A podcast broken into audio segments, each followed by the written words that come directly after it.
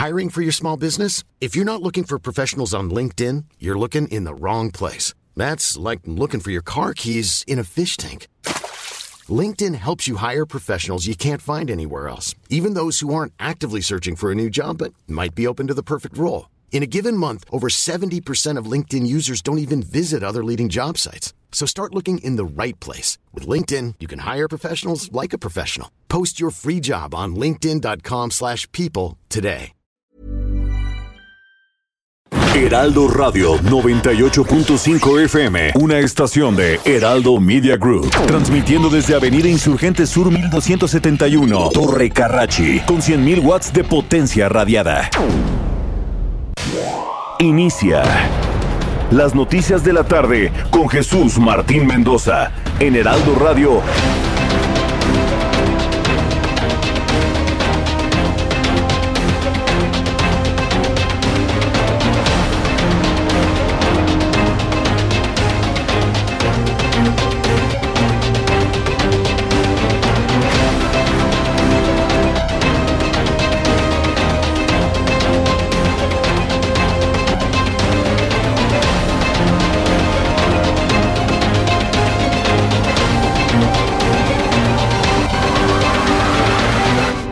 Las 6 de la tarde en punto, hora del centro de la República Mexicana. Bienvenidos, muy buenas tardes. Iniciamos el Heraldo Radio correspondiente este miércoles 29 de septiembre del año 2021. Me da mucho gusto saludarle a través de los micrófonos del Heraldo Radio en toda la República Mexicana. Súbale el volumen a su radio que le tengo la información más importante hasta este momento.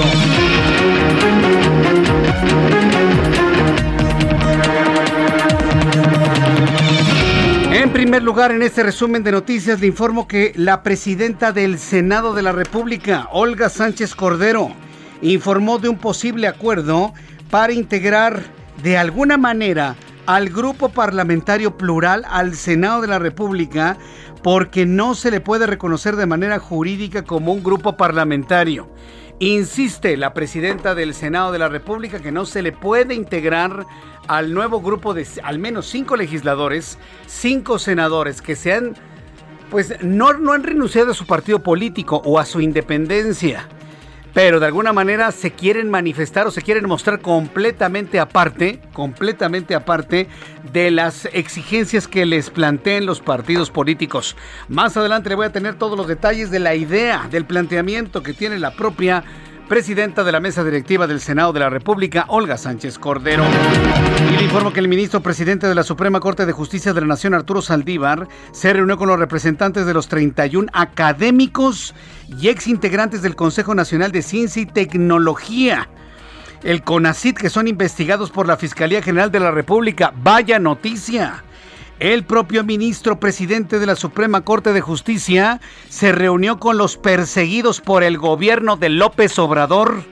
A través de un comunicado se informó que en la reunión el ministro le reiteró que el Poder Judicial de la Federación seguirá actuando con independencia e imparcialidad. Es decir, hay el interés por parte de Arturo Saldívar de no estar aceptando las presiones y exigencias del presidente mexicano que busca vengarse de los científicos que no coinciden con su forma de ver el México de hoy y también de las vengancitas de este impresentable tipo que se apellida Hertz Manero. Es impresentable y es insostenible como fiscal general de la República. Hay que decirlo con toda claridad. Bueno, hoy el ministro de la Suprema Corte de Justicia, presidente Arturo Saldívar, le ha dicho a los científicos que se va a actuar con independencia e imparcialidad en su caso. Si a esas vamos, yo nomás le digo, dos veces los jueces han rechazado las órdenes de aprehensión que ha exigido López, se las ha exigido a Hertz y Hertz ha estado insistiendo en, en los jueces para que les den esas órdenes de aprehensión para vengarse de los hombres y mujeres que le han cuestionado el estar en el Sistema Nacional de Investigadores. Es increíble lo que estamos viviendo en México. Es verdaderamente oscurantista, por decir lo menos. Y yo lo lamento por la gente muy buena. Yo conozco gente muy buena, muy importante, de, de una gran calidad humana y moral dentro de la Fiscalía General de la República. Yo la verdad lo lamento por esas personas. Pero el tipo que encabeza la Fiscalía General de la República es impresentable. ante estas circunstancias. Ya para que el ministro de la Suprema Corte de Justicia de la Nación, el presidente Arturo Saldívar, les diga a los científicos, no se preocupen, nosotros vamos a ser completamente independientes e imparciales. Eso indica efectivamente lo que viene atrás de toda esta andanada contra el pensamiento y la investigación independiente de los científicos mexicanos. La senadora del PAN, Kenia López Rabadán, regaló un detector de mentiras al secretario de Gobernación, Augusto Adán López, para exponer las mentiras que López Obrador le diga, porque asegura que también le va a mentir como le mintió a 30 millones de mexicanos. Vaya regalo que le dio la panista, mujer panista, por cierto. Muchos la ven como posible candidata en una lucha de mujeres, en una lucha de candidatas, en una futura lucha de presidentas está mal dicho, ¿eh? es presidentes mujeres. En una futura lucha de presidentes mujeres o candidatas a presidentes mujeres, pues Kenia López Rabadán parece alzarse con las preferencias de la oposición. Bueno, pues Kenia López Rabadán, que podría ser la mujer de la oposición, que podría enfrentar eventualmente a Claudia Sheinbaum como candidata de Morena a la presidencia de la República, le ha regalado al secretario de Gobernación un detector de mentiras para que se lo ponga al presidente en turno. El funcionario le respondió que es parte de un gobierno que no recibe canonjías ni regalos. Esta es la voz de la senadora Kenia López Rabadán. Usted, señor secretario, también se creyó el cuento de que este gobierno quería transformar la vida pública. Aquí, señor secretario, le voy a entregar un detector de mentiras porque usted y yo sabemos que el presidente le va a mentir. Sí, también le va a mentir a usted, señor secretario, porque casi por regla general el presidente miente. Se lo regalo para que no lo engañe como engañó a 30 millones de mexicanos. Se lo regalo para que pueda defender su nombre. Bien, pues esto fue lo que dijo Kenia López Rabadán. Con qué energía, ¿eh?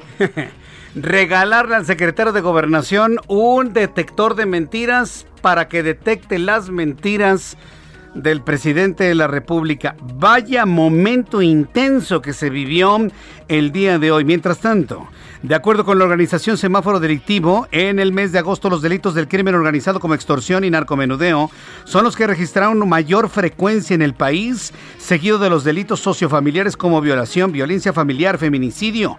Todos ellos se ubicaron arriba de su media histórica mensual.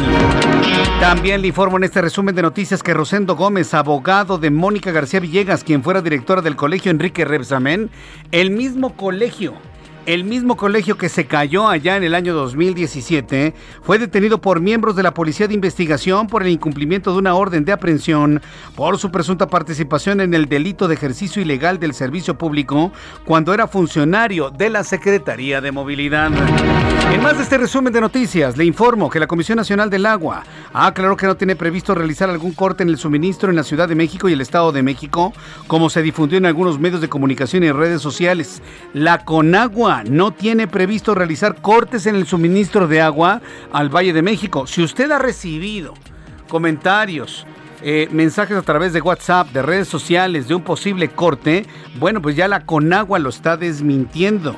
A través de una tarjeta informativa, Conagua detalló que no contemplan interrupciones en las próximas semanas en el servicio de agua potable. Debo decirle que, mire, Conagua, de Conagua depende el Cutzamala. Y el Cutzamala provee tres, tres, uno, dos, tres 3 de cada 10 litros del agua que se envolve a la Ciudad de México. Los otros 7 vienen del acuífero. Vienen de estas bombas que usted encuentra en áreas verdes, en parques y jardines. De ahí se toma el agua desde 30 metros de profundidad, 40, 50, 60 metros de profundidad, a veces un kilómetro, kilómetro y medio. De ahí se extrae el agua y se bombea a la Ciudad de México. 7 de cada 10 litros vienen de los acuíferos, del acuífero de la Ciudad de México. Los otros tres vienen del Cutzamala, de Conagua. Bueno, pues le voy a tener todos los detalles más adelante aquí en el Heraldo Radio. Informar que un enfrentamiento, un enfrentamiento entre bandas criminales dentro de la prisión de Guayaquil en Ecuador, en las noticias internacionales, dejó una cifra de al menos 100 muertos y más de 50 heridos. El comandante Fausto Buenaño informó que los cuerpos presentaban heridas de bala y de granadas. Este es el tercer episodio de violencia en las cárceles ecuatorianas en lo que va del año, siendo esto el último que dejó más víctimas. A las 6 de la tarde con 9 minutos hora del centro de la República Mexicana, vamos con nuestros compañeros corresponsales en el país. Empiezo con Gerardo Moreno, corresponsal en Sonora. Aseguran 17 mil pastillas de fentanilo en Sonora. Adelante Gerardo. Hola, ¿qué tal Jesús Martínez? Un gusto saludarte y como bien lo comentas, este miércoles la Fiscalía General de Justicia de la República logró asegurar al sur de Sonora un total de 17.100 pastillas de fentanilo que estaban en posesión de un sujeto quien quedó detenido acusado del delito de narcotráfico. Fue a través de la Fiscalía Especializada de Control Regional Delegación Sonora en apoyo de la Policía Federal Ministerial y la Agencia de Investigación Criminal del Estado que se detuvo al sujeto identificado como José L., quien portaba esta droga. Lo anterior se dio en un operativo donde se cumplió una orden de investigación en las inmediaciones del kilómetro 130 más 300 de la carretera federal número 15, exactamente en el municipio de Navojoa, Sonora, al sur del estado. Ahí se localizó al individuo quien portaba 15 bolsas de plástico que contenían en su interior las 17.100 pastillas de fentanilo, además de un teléfono celular, un vehículo y una tarjeta de circulación. Por lo anterior, te platico que se comenzó la carpeta de investigación correspondiente por la probable comisión del delito contra la salud. El imputado y el narcótico y el vehículo quedaron a disposición del Ministerio Público Federal, quien continuará con la investigación de la carpeta, con la integración de la carpeta de investigación, perdón. Te platico que las autoridades nacionales como estatales han confirmado que el auge que ha tenido la violencia que se vive aquí en Sonora tiene precisamente su origen en el crecimiento del narcomenudeo y en la introducción de la comercialización del fentanilo, el cual es una droga que resulta ser muy rentable y que además causa más daño, Jesús. Correcto, bueno, pues estaremos atentos de más de esta información, Gerardo Moreno desde Sonora. Muy buenas tardes. Muy buenas tardes. Saludo a Marta de la Torre, nuestra corresponsal en Colima. Entre manifestaciones y disturbios, diputados son encerrados en la sede alterna es decir, como que lo secuestraron. Marta de la Torre, adelante, te escuchamos. Buenas tardes. Efectivamente, eh, efectivamente, como que lo secuestraron y es que el día de mañana ya es el último día en que eh, está en funciones esta legislatura, por lo que bueno, a los diputados les surge aprobar varias eh, iniciativas, entre ellas pues tres muy polémicas.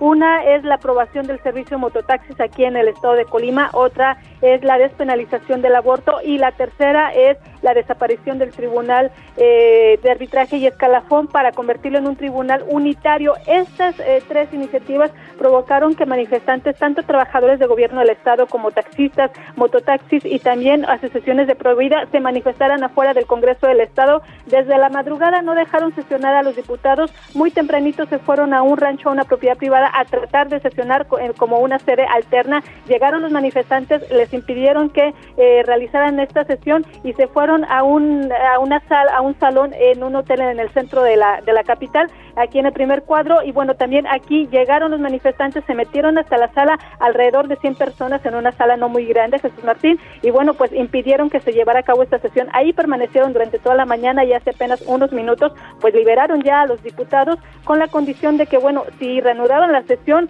pues les avisaran para dialogar, para llegar a un acuerdo y que este, eh, llevaran a cabo las aprobaciones necesarias, pero pues escuchando a todas las partes. Mañana a las 11 de la mañana ya se clausura el, eh, pues esta legislatura, Jesús Martín, por lo que van a estar pendientes durante toda esta tarde, a lo largo de la noche y la madrugada, porque temen los manifestantes que en un albazo legislativo pues vayan a aprobar estas iniciativas y van a estar muy pendientes porque van a seguir las manifestaciones en caso de que pues se quieran eh, retomar estos temas, Jesús Martín. Gracias por esta información, Marta de la Torre. Gracias, buenas tardes. Hasta luego, muy buenas tardes. Son las 6 de la tarde con 13 minutos hora del centro de la República Mexicana. Vamos con nuestros, nuestros compañeros reporteros urbanos, periodistas especializados en información de ciudad. Daniel Magaña nos informa en dónde te ubicamos, Daniel. ¿Qué tal, Jesús Martín? Eh, muy buenas tardes. Pues información vehicular para las personas que transitan en las emanaciones de la colonia del Valle y utilizan a diario este pues eje vial. Me refiero al eje 6 Sur en este momento, bueno, pues ya con carga vehicular, sobre todo para cruzar la avenida División del Norte, es el punto más problemático. A partir de aquí, pues el avance mejora para desplazarse hacia la zona, pues también del eje central Lázaro Cárdenas. Esta última vialidad, el eje central es una buena opción a esta hora de la tarde para desplazarse hacia la zona centro o bien también para poder incorporarse hacia los diversos ejes viales de la zona sur de la ciudad. Reporte Jesús Martín. Muy buenas tardes. Gracias, muy buenas tardes. Gracias por la información, Daniel. Saludamos a Alan Rodríguez. ¿En dónde te ubicamos a esta hora de la tarde, Alan? Muy buenas tardes. Jesús Martín, amigos, muy buenas tardes. Nos encontramos en la zona norte de la capital del país en estos momentos tenemos buena circulación en ambos sentidos de la vialidad en la avenida Gran Canal a partir de la zona del circuito interior y para todos nuestros amigos que se despejan, que se dirigen con rumbo hacia la zona del río de los Remedios. Por otra parte, comentarles que en la calzada Eduardo Molina, a partir de San Juan de Aragón hasta la avenida Emiliano Zapata, esto es la zona de la Cámara de Diputados, encontrará muy buen avance todavía. En el sentido contrario, entre el circuito interior, en la zona del río Consulado hasta el eje 3 norte, encontraremos algunos asentamientos. Esto se debe al cambio de luces del semáforo. Ya por último, comentarles cómo se encuentra la vialidad de la avenida eje 3 norte, conocida como Avenida Noé, a partir de la avenida de los insurgentes y hasta la zona de Loreto Favela, con avance lento para todos nuestros amigos que se dirigen hacia la zona de la avenida 608. Únicamente recomendarles con mucha precaución si van a pasar a la zona de la avenida del ferrocarril Hidalgo, ya que en este punto tenemos un poco de grava suelta en la zona de las vías y esto para que pueda evitar cualquier accidente. Por lo pronto, el reporte que tenemos. Muchas gracias por esta información. Gracias, Alan. Continuamos al pendiente. Buenas tardes. Saludo con mucho gusto a Augusto Atempa. Hola, Augusto, ¿cómo te va? Muy buenas tardes. Jesús Martín, excelente tarde. Yo me encuentro en la glorieta de los insurgentes y es que para todos los amigos automovilistas que van a utilizar la avenida de los insurgentes con su conexión hacia la avenida Paseo de la Reforma, encontrarán un muy buen avance, solamente encontrarán pequeños rezagos a la altura de del cruce con la avenida Monterrey. Esto es a causa del cambio de luces en semáforos, pero pasando este punto la circulación mejora considerablemente hacia la avenida Paseo de la Reforma. Donde hay algo de carga vehicular es en la avenida Chapultepec, justamente en el bajo puente que cruza la avenida de los insurgentes, y esto es para todos aquellos que van a llegar hacia el, hacia el cruce con Monterrey. Y esto también tiene que ver con el cambio de luces en semáforos, pero pasando el punto la circulación mejora considerablemente con dirección hacia el bosque de Chapultepec. Jesús Martín, mi reporte. Muchas gracias por esta información, Augusto Tempa. Excelente tarde. Y me da mucho gusto saludar a Mario Miranda. ¿Cómo te va, estimado Mario? Muy buenas tardes. Buenas tardes, Jesús Martín.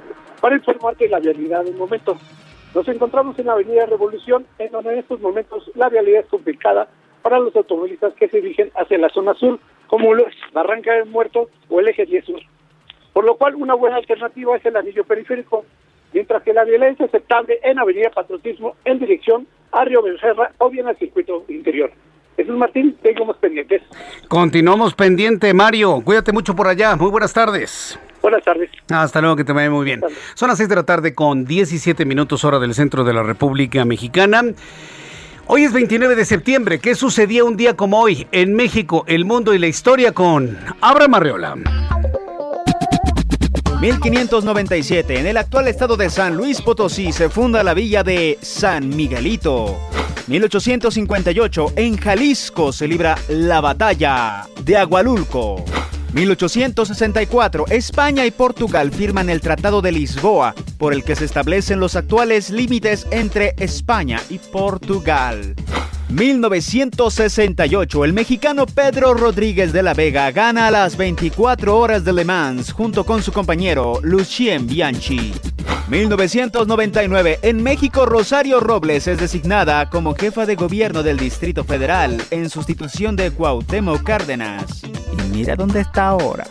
Además, hoy es el Día Internacional de la Concienciación sobre pérdida y desperdicio de alimentos. Además, es el Día Mundial del Corazón. Amigos, esto fue todo. Esto fue un día como hoy en la historia. Muchas gracias.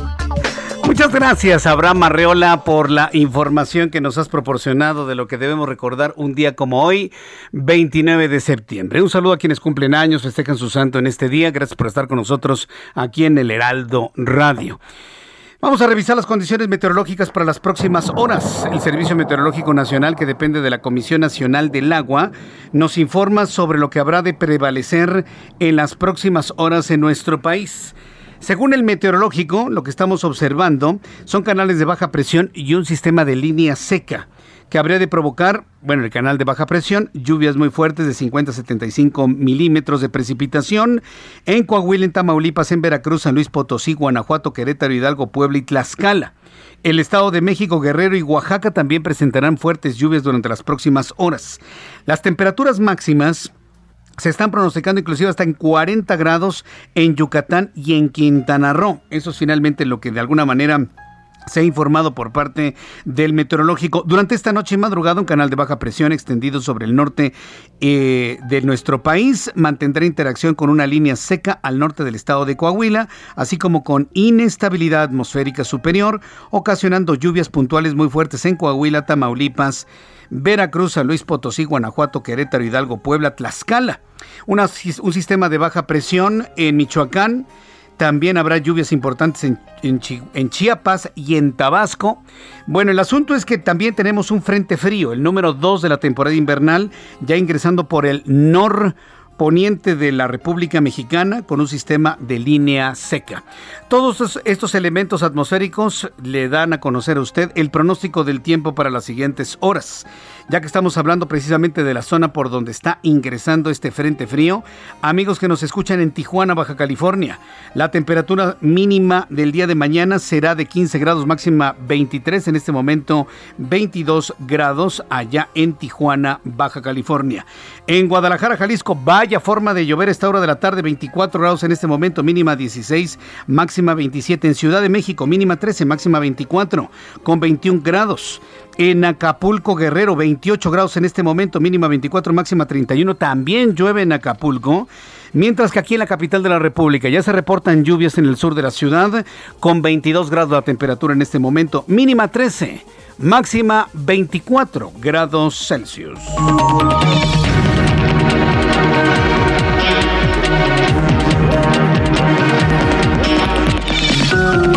Son las 6 de la tarde con 22 minutos, las 6 de la tarde con 22 horas del centro de la República Mexicana. Escucha usted el Heraldo Radio en toda la República Mexicana. Le saluda Jesús Martín Mendoza con las noticias importantes del día de hoy. Hoy el secretario de Relaciones Exteriores, Marcelo Ebrard, aseguró que el Plan Mérida ¿Se acuerdan del Plan Mérida, este que instauró el propio Vicente Fox cuando fue presidente de México entre el 2000 y 2006? Bueno, hoy Marcelo Ebrard, secretario de Relaciones Exteriores, aseguró que el plan Mérida para la entrega de armas de Estados Unidos a México para el combate al narcotráfico y el crimen organizado ya se acabó. Hoy es un día importante, 29 de septiembre, porque anuncia el propio secretario de Relaciones Exteriores la finalización del plan Mérida. Dice que ya terminó porque no dio resultados, por lo que debe replantearse una operación similar en este sentido. Además, señaló que la relación bilateral entre México y los Estados Unidos se encuentra en una nueva etapa. Ayer lo comentaba en su comparecencia ante legisladores. Hoy reitera que la relación entre México y los Estados Unidos es una es buena y está en una nueva etapa. Marcelo Ebrard Casaubón expuso que ambos países entran en una etapa de entendimiento en el que cada país plantea sus prioridades en materia de seguridad, como el combate a las organizaciones criminales transnacionales, el tráfico del fentanilo, que por cierto le tendré información sobre esto un poco más adelante, y el tráfico de armas. Fue lo que comentó hoy el propio secretario de Relaciones Exteriores.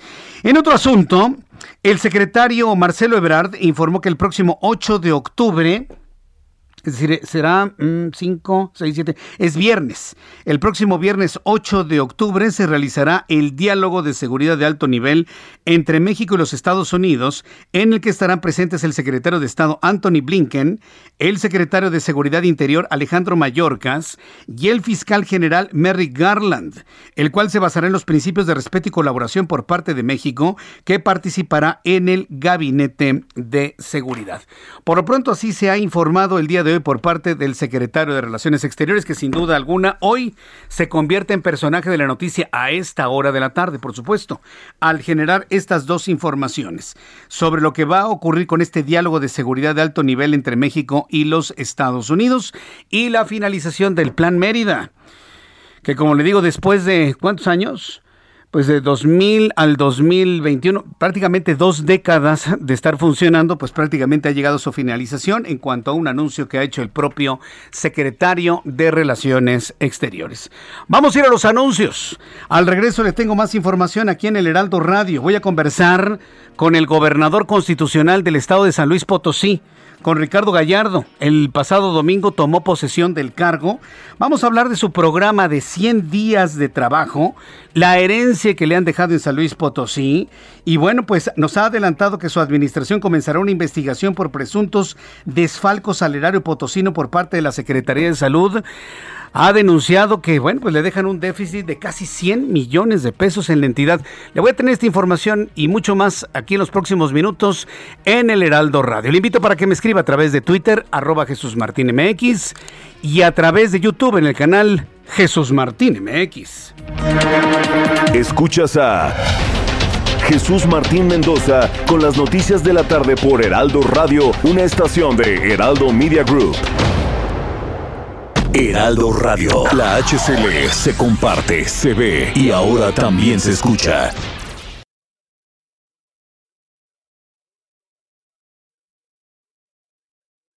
Heraldo Radio 98.5 FM, una estación de Heraldo Media Group, transmitiendo desde Avenida Insurgente Sur 1271, Torre Carrachi, con 100.000 watts de potencia radiada.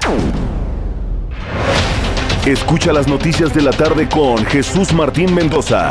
Regresamos. Amigos del Heraldo Radio, los invitamos a que se unan a nuestro nuevo programa de vivienda. Si eres comerciante, trabajador independiente, madre soltera y no tienes forma de comprobar tus ingresos, acércate a tu hogar seguro. Ellos tienen la mejor solución para que puedas adquirir una vivienda propia con las facilidades de pago que tú necesitas. En tu hogar seguro podrás obtener tu propio hogar de una manera fácil, segura y confiable. Los promotores de tu hogar seguro pueden diseñar un plan acorde a tus necesidades para que en menos de lo que imaginas puedas estar estrenando la casa de tus sueños. Llama hoy mismo a las líneas de tu hogar seguro y olvídate de pagar renta. Es momento de comenzar a invertir en un lugar diseñado especialmente para ti. Llama ya 55 89 39 37 49 55 89 36 91 58 donde te brindarán más información, asesoría totalmente gratuita Regresamos contigo a las noticias, Jesús Martín Mendoza.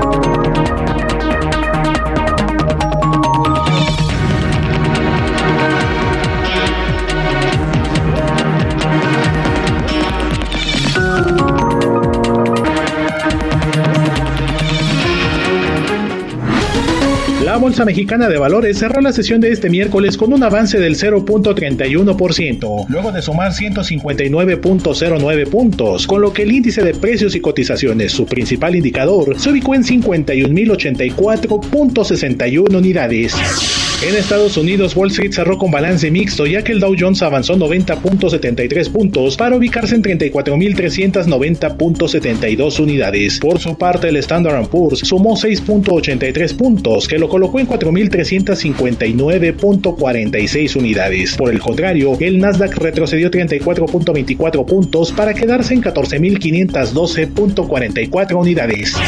En el mercado cambiario el peso mexicano se recuperó 0.21% frente al dólar estadounidense, al cotizarse en 20 pesos con 9 centavos a la compra y en 20 pesos con 37 centavos a la venta en ventanilla. El euro por su parte se cotizó en 23 pesos con 47 centavos a la compra y 23 pesos con 79 centavos a la venta.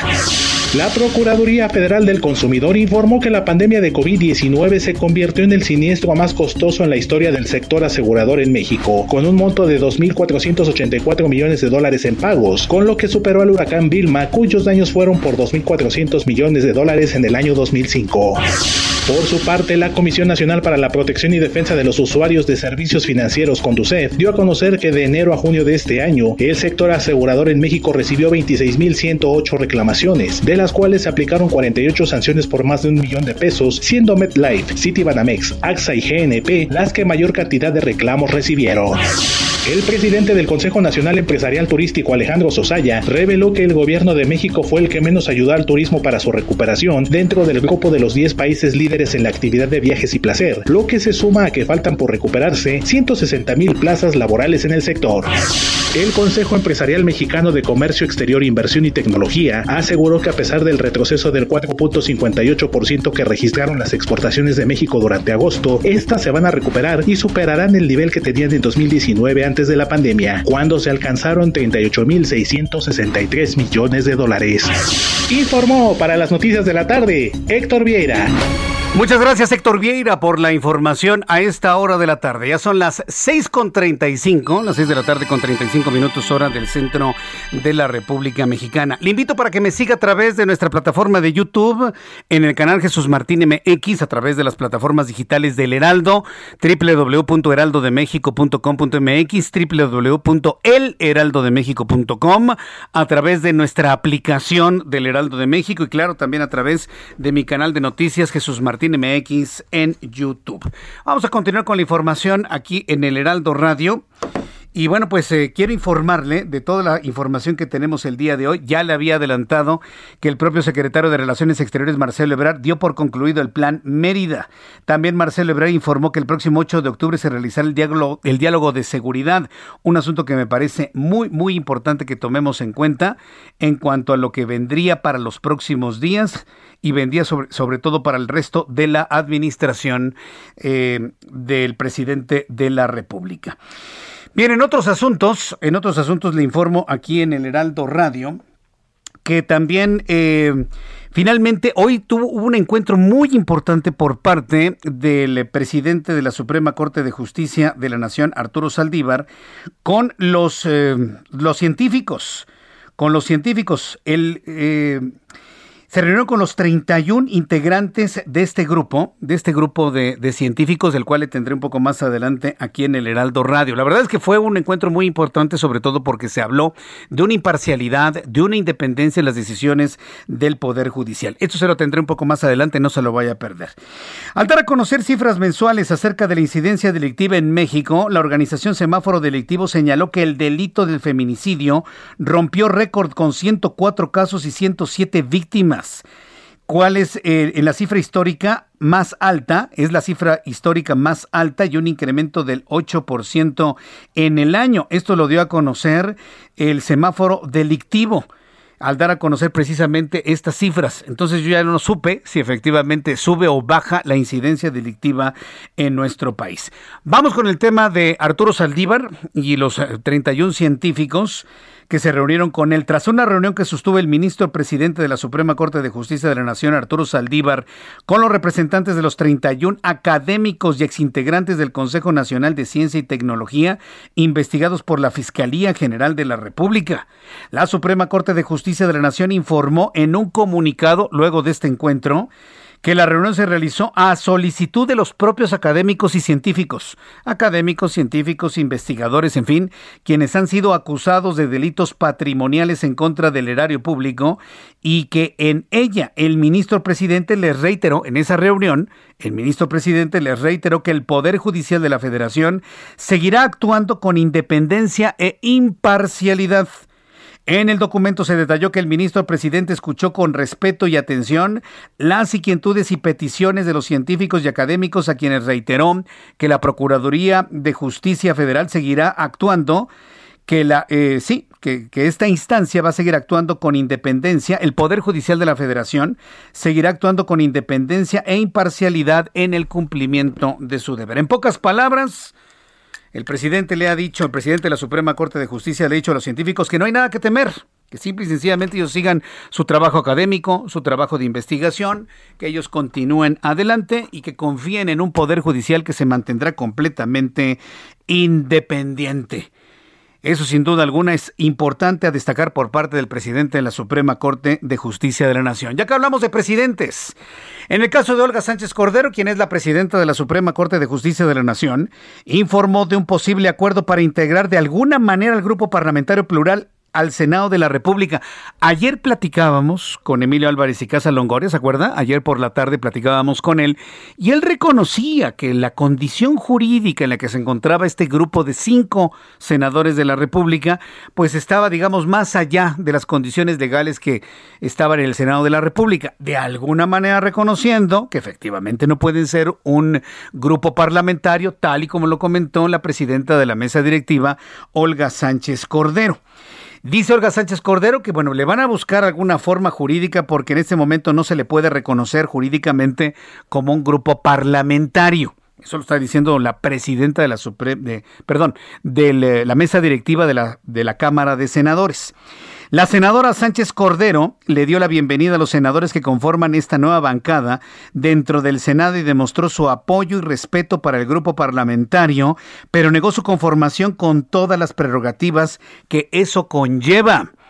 Esto fue lo que dijo Olga Sánchez Cordero. No le podemos dar las atribuciones de grupo parlamentario, pero le damos la bienvenida a esta iniciativa por parte de estos legisladores que, como me lo dijo en televisión ayer el propio Gustavo Madero y también el propio eh, senador de la República Independiente, entonces no pueden de alguna manera ser reconocidos como grupo parlamentario, pero ellos buscan estar completamente libres de cualquier tipo de presión por parte de partido político o ideología específica.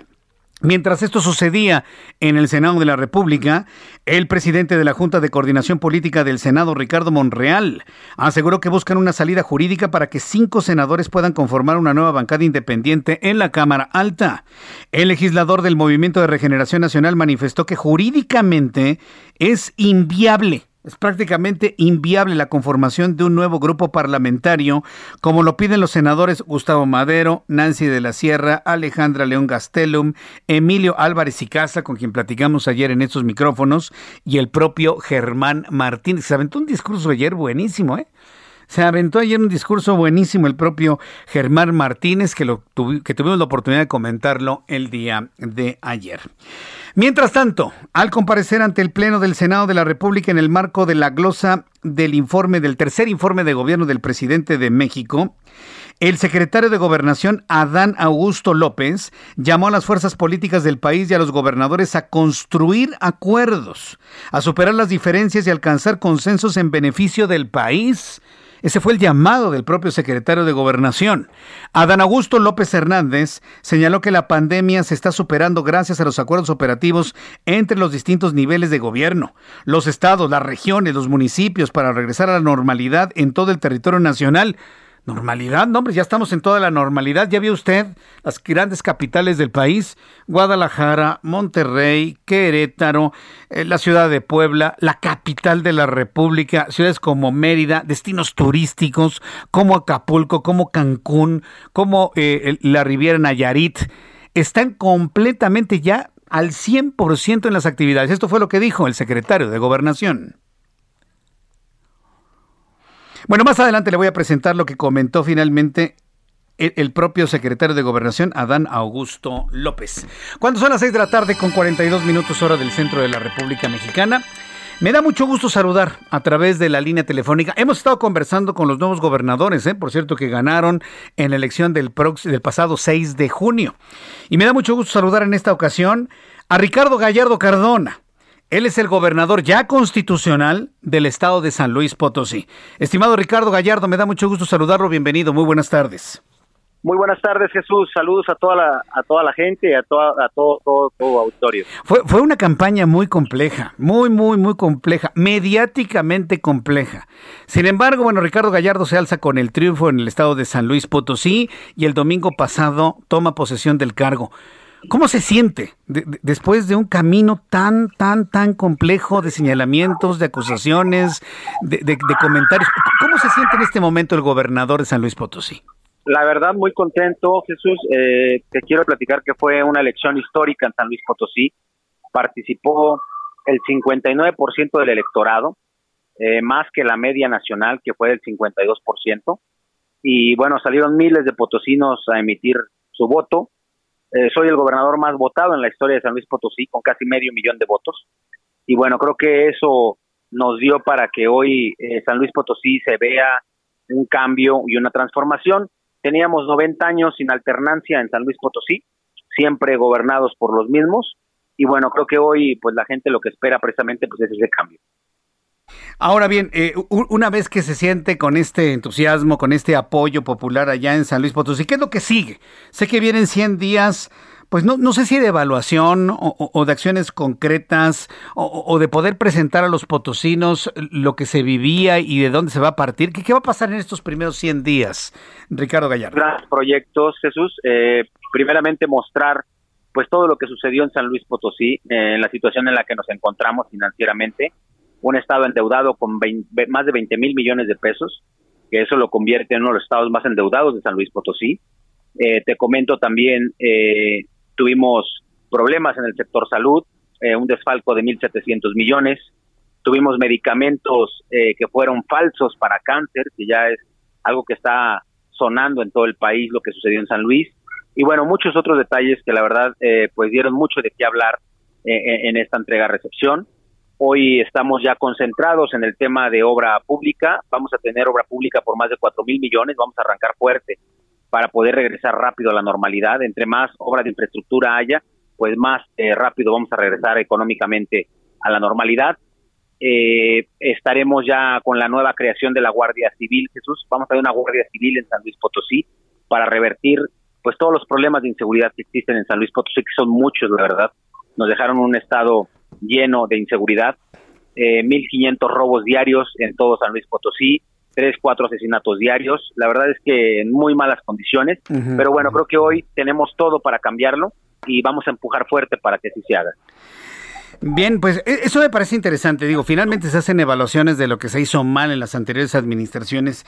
Pero ¿qué tanto le puede restar a Ricardo Gallardo energía el estar enfocado en, en buscar culpables del pasado eh, eh, ante el importante reto que tiene Gallardo de la reconstrucción de San Luis Potosí?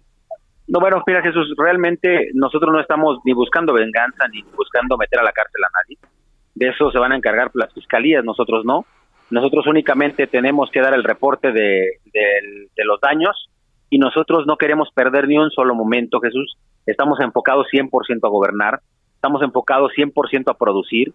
Eh, tengo una gran ventaja, la verdad es que yo duermo muy poco, siempre se los platico a todos. Soy una persona que duerme cinco horas diarias, eh, las otras 19 horas estoy trabajando. Y bueno, creo que ahora el tema es que los funcionarios nos aguanten el ritmo. Todos los días he estado en giras desde que arranqué el gobierno, tengo apenas dos días, hoy es mi tercer día como gobernador y bueno, ya llevamos un sinfín de eventos, un sinfín de giras y bueno, pues eso nos sigue dando todavía para que hoy la ciudadanía esté contenta de que la transformación en verdad se está dando.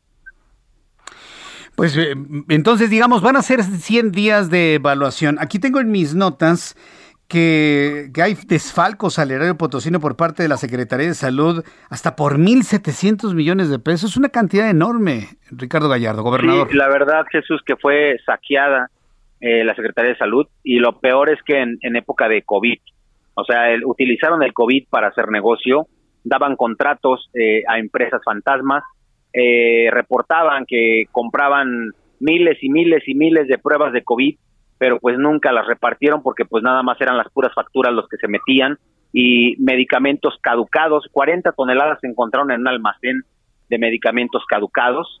Eh, la misma secretaría pasada, porque hubo un cambio en el último, en los últimos tres meses, metieron a otro secretario de salud para que entregara, para que hiciera el cambio de entrega-recepción. Se vio tan horcado, tan asfixiado de ver los desfalcos, que él mismo salió y denunció, no nosotros, porque ahí nosotros arrancamos esa averiguación, sale y denuncia y dice que en San Luis Potosí se dieron medicamentos falsos para niñas, niños con cáncer y, personas con cáncer. Imagínate, ya para que el mismo secretario salga y denuncie eh, que era el secretario de ellos, pues así ha de estar la bronca. Ahorita tenemos cuantificados 107 millones nada más de ese medicamento falso con cáncer, pero no es el tema del dinero, Jesús, es la acción de que muchas familias recibían su medicamento pensando que estaban luchando contra el cáncer y, y era pura mentira. Imagínate si hubo gente que haya fallecido, que es lo que estamos ahorita investigando ese tema, y que se murió pensando en que recibía su medicamento y luchando contra el cáncer cuando no era cierto, cuando lo dejaron morir. Entonces, ese tipo de acciones son a lo, que a nosotros nos llama más la atención, más que un tema económico, sino el tema inhumano que, que tuvo el gobierno pasado. Vaya, pues la, verdad es, es, muy complejo. Creo que me da la impresión de que el gobernador de San Luis Potosí, Ricardo Gallardo, va, va, va, a tener su mente en dos partes, ¿no? Mientras aclara lo del pasado y todas las acciones que van encaminadas, como decía, a la reconstrucción y al establecimiento de nuevas formas de hacer gobierno en San Luis Potosí, gobernador. ¿Cómo lo ve usted? ¿Así va a estar usted? No, yo voy a estar 100% a la reconstrucción de San Luis Potosí. Tenemos gente muy, muy capaz que está en el tema, pues de, obviamente de eh, llenando las carpetas de investigaciones, que después las tendrá que desahogar las fiscalías. Nosotros no nos queremos meter porque queremos que, que la justicia sea quien hable, nosotros no. Gobernador, hábleme de su equipo de trabajo. Tiene usted hombres y mujeres muy conocedores de, la política en nuestro país y que van a estar muy cerca de usted ayudándole en la conformación de un nuevo gobierno en San Luis Potosí. La verdad es que tenemos un muy buen equipo. Es un equipo que tiene muchos años construyendo cosas en San Luis Potosí muy, muy positivas.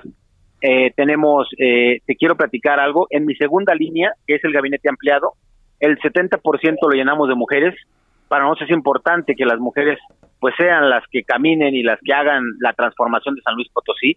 Son mujeres que se van a dedicar 100% en 24 horas al día en trabajar para esa reconstrucción y la verdad es que estamos contentos que toda la segunda y la tercera línea del gobierno sean mujeres. Eso nos da a nosotros pues otro panorama, otra perspectiva de ver la reconstrucción de San Luis Potosí.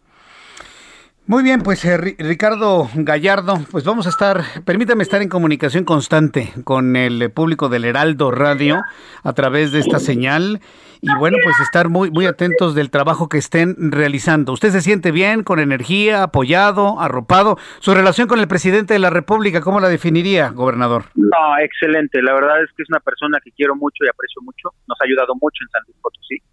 Y bueno, creo que en este momento estamos súper bien y muy contentos de tener al presidente con nosotros. Eh, eh, es decir, próximamente eh, dará, hará una gira el presidente por la entidad. ¿Usted lo visualiza en el corto o en mediano plazo? Muy pronto, ya, ya nos ha comentado, tenemos tres planteles de la Guardia Nacional que se van a inaugurar en este mes ya de octubre. Y bueno, tendremos al presidente de visita en San Luis. Ah, correcto. Bueno, pues cuando esté por allá, a ver, inclusive a ver si podemos hacer unas transmisiones desde allá, ¿no? Este gobernador. Claro, será un placer. allá en San Luis Potosí lo coordinamos para tele, para radio y estar platicando con el público de San Luis Potosí del resto de la República Mexicana. Muchas gracias por este tiempo, gobernador. Gracias, Jesús. Te mando abrazos y bendiciones a todos. Gracias, gracias. Abrazos y bendiciones también. Muchas gracias. Que le vaya muy bien. Hasta luego. Es Ricardo Gallardo, el gobernador constitucional ya desde el domingo pasado, el gobernador constitucional de San Luis Potosí. Son las 6 de la tarde con 52 minutos, hora del centro de la República Mexicana. Bueno, pues esto en cuanto a la información que tenemos de San Luis Potosí. mire que tenía tiempo que no platicaba con el En ese entonces el candidato, ahora ya gobernador constitucional del estado de San Luis Potosí. En otros asuntos, hoy la senadora de la República del, por el Partido de Acción Nacional, Kenia López Rabadán, le regaló un detector de mentiras al secretario de Gobernación, Adán Augusto López. Estuvo hoy en comparecencia el secretario de Gobernación a propósito de la glosa del tercer informe de gobierno del presidente de la República. Y bueno, pues le dijo Kenia López Rabadán, usted la conoce, he platicado varias veces con ella aquí en el Heraldo Radio, eh, que le entregaba ese detector de mentiras y que le diga, eh, que López Obrador le diga, es decir, para detectar las mentiras que el presidente le diga al secretario de Gobernación, porque asegura que también le va a mentir como le mintió a 30 millones de mexicanos. El funcionario le respondió, sí, obviamente el secretario de Gobernación no se quedó callado, el secretario de Gobernación le respondió que es parte de un gobierno que no recibe canonjías ni regalos. Adán Augusto López mencionó que el gobierno actual se dedica a la transformación del país y cuestionó a la senadora panista sobre la institución que se ha destruido a sí misma dentro de esta administración. El secretario aseguró que el 64% de la población aprueba el trabajo del presidente de la República. Bueno, este porcentaje, bueno, ha ido cambiando, ¿no? Porque hay quienes hablan del 75%, sí, que ya lo comentaba precisamente esta, esta encuestadora que se llama, eh, ¿cómo se llama la que le daba el 75%? ¿Te acuerdas, este, Giovanna? Em, bueno, el, asunto es que, bueno, hay unas que le dan el 75, otras el 60, otras el 64. Las más críticas le dan cerca del 50%. Parametría le daba el 75%. Jesús Metría le daba 94% en contra, por supuesto. Y bueno, pues el secretario aseguró que el 64% de la población aprueba el trabajo del presidente. Esto fue lo que dijo el secretario de Gobernación. No alcanzamos a meter ahorita. Bueno, vamos a hacer una cosa. Después de los anuncios, le presento este audio del secretario de Gobernación. Poco después de que le presente un resumen de noticias. la actualización de los números de COVID-19. A nuestros compañeros reporteros urbanos en, en, el Valle de México y corresponsales en la República Mexicana. Y le invito para que me escriba a través de Twitter, arroba Jesús Martín MX y a través de nuestro canal de YouTube en el canal Jesús Martín MX.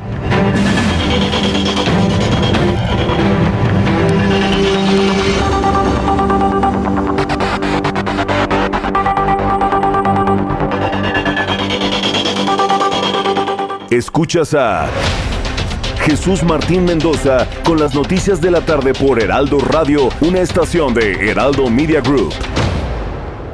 Heraldo Radio, la H que sí suena y ahora también se escucha. Heraldo Radio 98.5 FM, una estación de Heraldo Media Group, transmitiendo desde Avenida Insurgente Sur 1271, Torre Carrachi, con 100.000 watts de potencia radiada. Escucha las noticias de la tarde con Jesús Martín Mendoza. Regresamos. Yeah.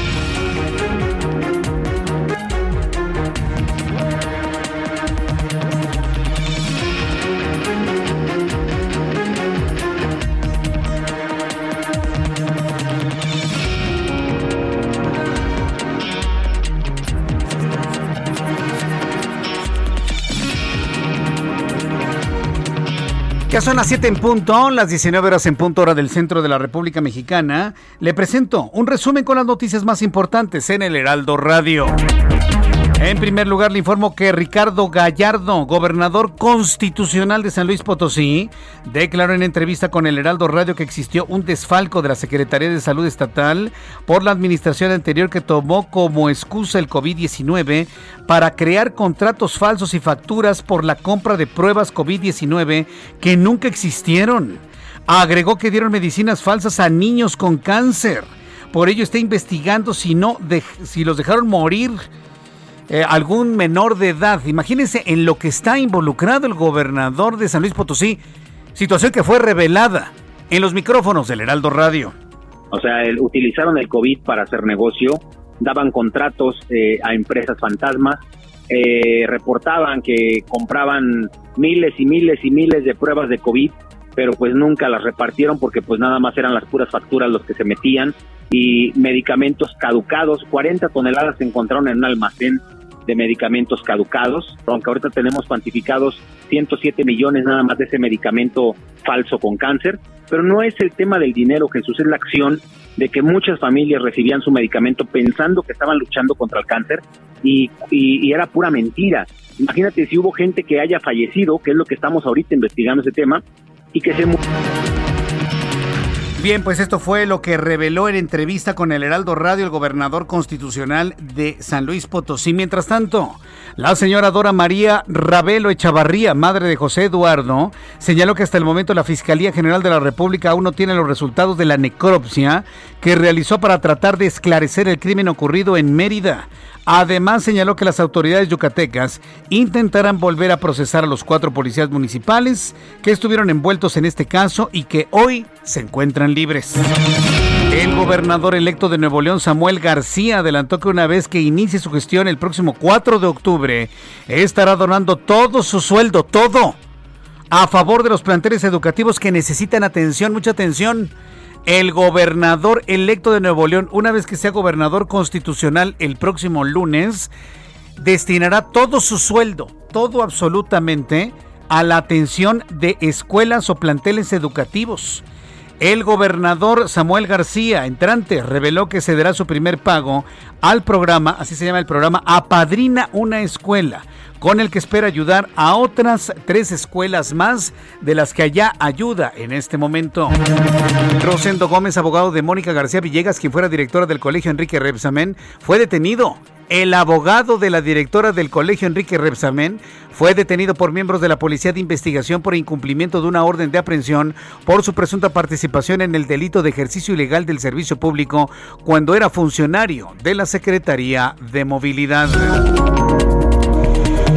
United Airlines, una de las mayores aerolíneas de los Estados Unidos, divulgó que va a despedir de la empresa casi 600 trabajadores que han decidido no vacunarse según su política contra el COVID-19, una de las más estrictas entre la empresa del país.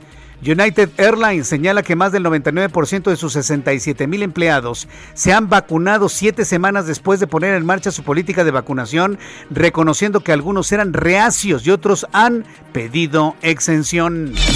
También informó que Janet Yellen, secretaria del Departamento del Tesoro de los Estados Unidos, informó que envió una carta a los legisladores de su país para informar que si el Congreso no aumenta el techo de deuda para el 18 de octubre, el ingreso es incierto y no podrán pagar la deuda del país porque los ingresos otorgados para medidas extraordinarias están por agotarse.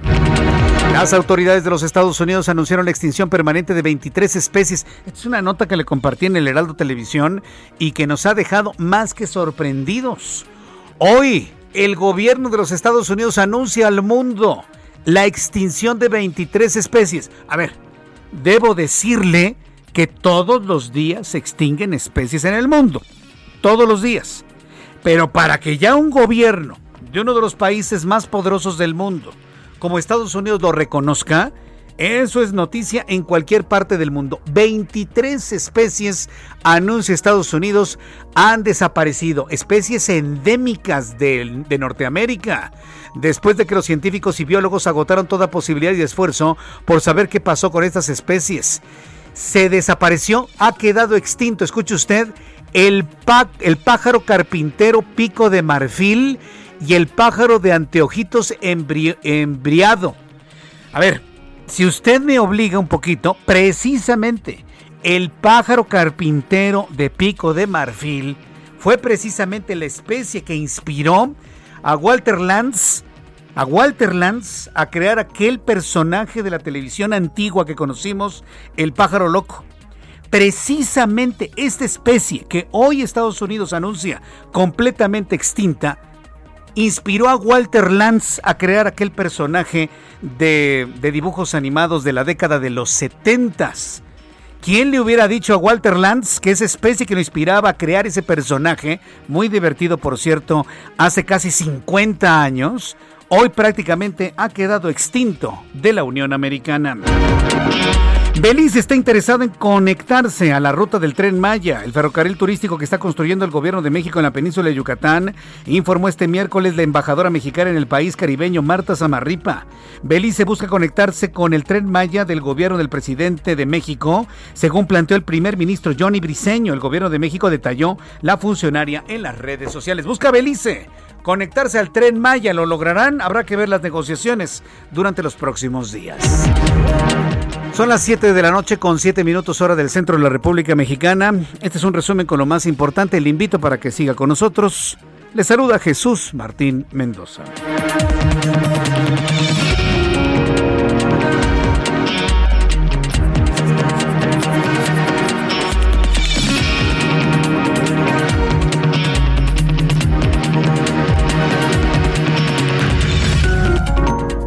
Ya son las 7.7, las 7.7 hora del centro de la República Mexicana. Vamos con nuestros compañeros reporteros urbanos, periodistas especializados en información de ciudad. Saludo a Daniel Magaña. ¿En dónde te ubicas, Daniel? Buenas tardes, gusto en saludarte.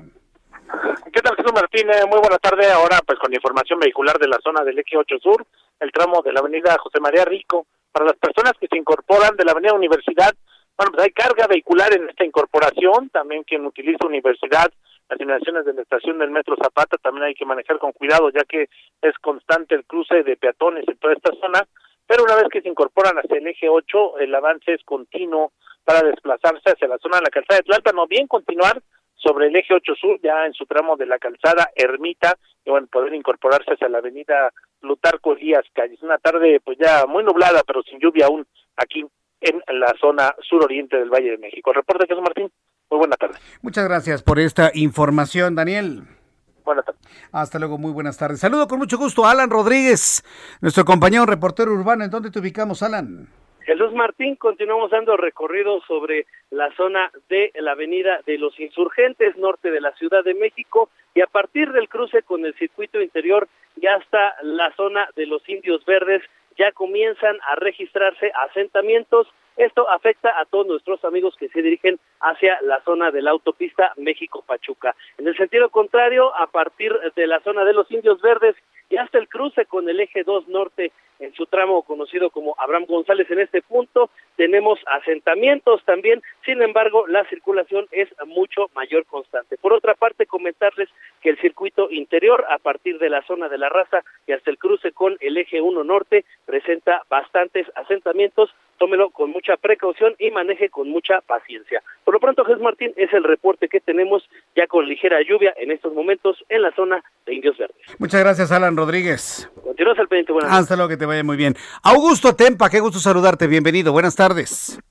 Gracias, Jesús Martín. Te platico, yo me encuentro pues sobre la avenida Cuauhtémoc y para aquellos automovilistas que proceden de la avenida Chapultepec y van hacia la zona de viaducto encontrarán muy buen desplazamiento precisamente desde Chapultepec hasta la calle Antonio Anza. Para mayor referencia, desde el Hospital General eh, que se encuentra eh, frente al parque, ahí encontrarán algo de carga vehicular hasta el eje 3 en el cruce con Baja California, pero pasando este punto la circulación mejora con dirección hacia la zona de viaducto. Incorporándose a viaducto encontrarán carga vehicular desde precisamente la avenida Cuauhtémoc hasta el cruce con la avenida de los Insurgentes, pero pasando este punto la, la circulación mejora considerablemente hacia la zona de, de periférico para todos aquellos que van a la, hacia la zona poniente de la ciudad. Jesús Martín, mi reporte. Muchas gracias por esta información, Augusto Tempa. Excelente tarde. Mario Miranda, qué gusto me da saludarte. Bienvenido, buenas tardes. ¿Qué tal, Jesús Martín? Buenas tardes. Para informarte la realidad del momento. Nos encontramos en el cruce de Paseo de la Reforma y Avenida Hidalgo. En estos momentos, la realidad es aceptable sobre Paseo de la Reforma en dirección a la Glorieta del Caballito o a la Avenida de los Insurgentes. En el sentido opuesto, la realidad es complicada para los automovilistas que circulan en dirección al circuito interior o calzada de Guadalupe. También informarte que en la avenida Puente de Alvarado, en su continuación San Cosme, encontraremos rezagos vehiculares en dirección al circuito interior y esto debido a que se llevan a cabo obras de reencarpetamiento asfáltico y eso complica la circulación para los automovilistas que transitan por dicha, por dicha zona. Jesús Martín, seguimos pendientes. Buenas tardes. Muchas gracias por la información, Mario Miranda. Hasta luego. Gracias, que te vea muy bien nuestro compañero Mario Miranda con toda la información aquí en el Heraldo Radio. Recuerde que todos nuestros compañeros reporteros le están informando por dónde sí y por dónde no debe circular. Bien, más adelante voy a conversar con Patricia López desde el estado de Querétaro. ¿La tenemos? ¿Vamos con quién? Vamos con Carlos Navarrete, nuestro corresponsal en el estado de Guerrero. Fíjense que allá matan a un militante del Movimiento de Regeneración Nacional y dejan herido a un ex candidato a diputado local en Guerrero. Adelante, Carlos, gusto en saludarte. Buenas tardes, buenas tardes al auditorio. Efectivamente, comentarte que un militante de Morena perdió la vida y un ex candidato a diputado local del mismo partido resultó herido tras ser atacados a balazos en el municipio de Acatepec. La información fue confirmada por el dirigente estatal de Morena, Marcial Rodríguez Saldaña, a través de un breve comunicado de prensa en el que condenó el hecho que presuntamente fue perpetrado por varios hombres armados. De acuerdo con el líder partidista, el militante que, murió respondía al nombre de Edilberto García, quien conducía una camioneta en donde se trasladaban las víctimas al momento del ataque, mientras que Bernabé Vázquez Morales es el ex candidato a diputado local por el Distrito 26, quien resultó herido. Los hechos ocurrieron ayer por la noche en la cabecera municipal de Acatepec, sin embargo, hasta el día de hoy se dio a conocer de manera pública esta denuncia y ante lo ocurrido el líder estatal de Morena exigió a la Fiscalía General del Estado que realice de inmediato una investigación y se garantice la detención de los responsables intelectuales y materiales de este atentado. Jesús Martín, mi reporte. Buenas tardes. Gracias, muy buenas tardes, Carlos Navarrete, por la información. Muy buenas tardes. Buenas tardes. Son las 7 con 12, 13 ya, en este momento las 7 con 13, hora del centro de la República Mexicana. Continuando con la información aquí en el Heraldo Radio, le informo que Rosendo Gómez, quien es el abogado de Mónica García Villegas, ¿está recuerda usted el nombre de esta mujer? La directora del colegio Rebsamen, la misma escuela que se vino abajo durante el terremoto del 19 de septiembre del año 2017, una escuela que se vino abajo matando a 26, fíjese, 26 personas, entre ellas 19 niños, porque estaba excedido de peso allá el, tercer piso de la señora Mónica García Villegas, que lo había convertido en un nidito de amor. Estaba muy bonito el departamento, decían con mármoles, jacuzzi y no sé qué tantas cosas más. Pero nunca se detuvo a pensar que toda la cimentación y las columnas de esa infraestructura no soportaban semejante peso. Viene el terremoto, vienen estos movimientos extrañísimos eh, propios del, del, del sismo del 19 de septiembre del 2017, se viene abajo la escuela con las consecuencias que ya todos conocemos. Y han sido cuatro años de una persecución para encontrar a los responsables de esto. Bueno, pues Rosando Gómez, quien es el abogado de Mónica García Villegas, quien fuera el dire, quien Mónica García Villegas, quien fuera la directora del colegio Enrique Rebsamen, fue detenido, el abogado, por miembros de la Policía de Investigación por el incumplimiento de una orden de aprehensión por su presunta participación en el delito de ejercicio ilegal del servicio público cuando era funcionario de la Secretaría de Movilidad. Las investigaciones iniciaron en el 2018 con la conclusión de emitir una orden de aprehensión en su contra. El litigante fue localizado en Tlalpan, en la Ciudad de México, y trasladado al reclusorio preventivo Varonil Sur, donde espera la audiencia para definir su situación jurídica. Es lo que ha trascendido el día de hoy en cuanto al abogado de Mónica García Villegas. Son las 7.14, las 7.14, hora del centro de la República Mexicana. Tengo en la línea telefónica a Laura Barrera Fortul. Ella es diputada del Partido Revolucionario Institucional del PRI y le ha invitado a propósito del Día Mundial del Turismo y su propuesta de ampliar fines de semana largos para incentivar el turismo. Estimada Laura Barrera, me da mucho gusto saludarla. Bienvenida al Heraldo Radio. ¿Cómo le va? Muy buenas tardes. Al contrario, don Jesús, gracias a usted y a su auditorio por permitirme un espacio justamente para hablar de esta iniciativa, porque urge un plan emergente de rescate para el sector turismo. Sí, yo creo que lo ha calificado usted muy bien. Se necesita un plan de rescate, un plan de reconstrucción. A mí en lo personal me duele mucho haber visto el turismo de México en el lugar 5, en el lugar 6 a nivel mundial. Y bueno, pues todo lo ganado por la industria turística y la cantidad de recursos económicos que representaba para el país, convirtiéndose en la industria número uno de generación de divisas, que se ha ido completamente hasta abajo. Entiendo el asunto de la pandemia, pero también hay un importante componente en la toma de decisiones que se han hecho en los últimos tres años. ¿En pues, qué sentido va precisamente esta, esta iniciativa, diputada Laura Barrera? Muchas gracias. Pues es una modificación a la Ley Federal del, del, Trabajo para establecer días de descanso asociados, así se llaman, que el primero de mayo esté aplicado al primer lunes de mayo que el 27 de septiembre, justamente en la conmemoración de la consumación de la independencia y amén del Día Mundial del Turismo, pueda ser el primer lunes de octubre de cada año y que también el primero de enero, 16 de septiembre y 25 de diciembre, que caigan en domingo, el descanso asociado sea el lunes siguiente. Los datos, como usted lo dice, son muy importantes en cuanto a la derrama económica que presentan estos, estos puentes. Son más de cuatro mil millones de pesos.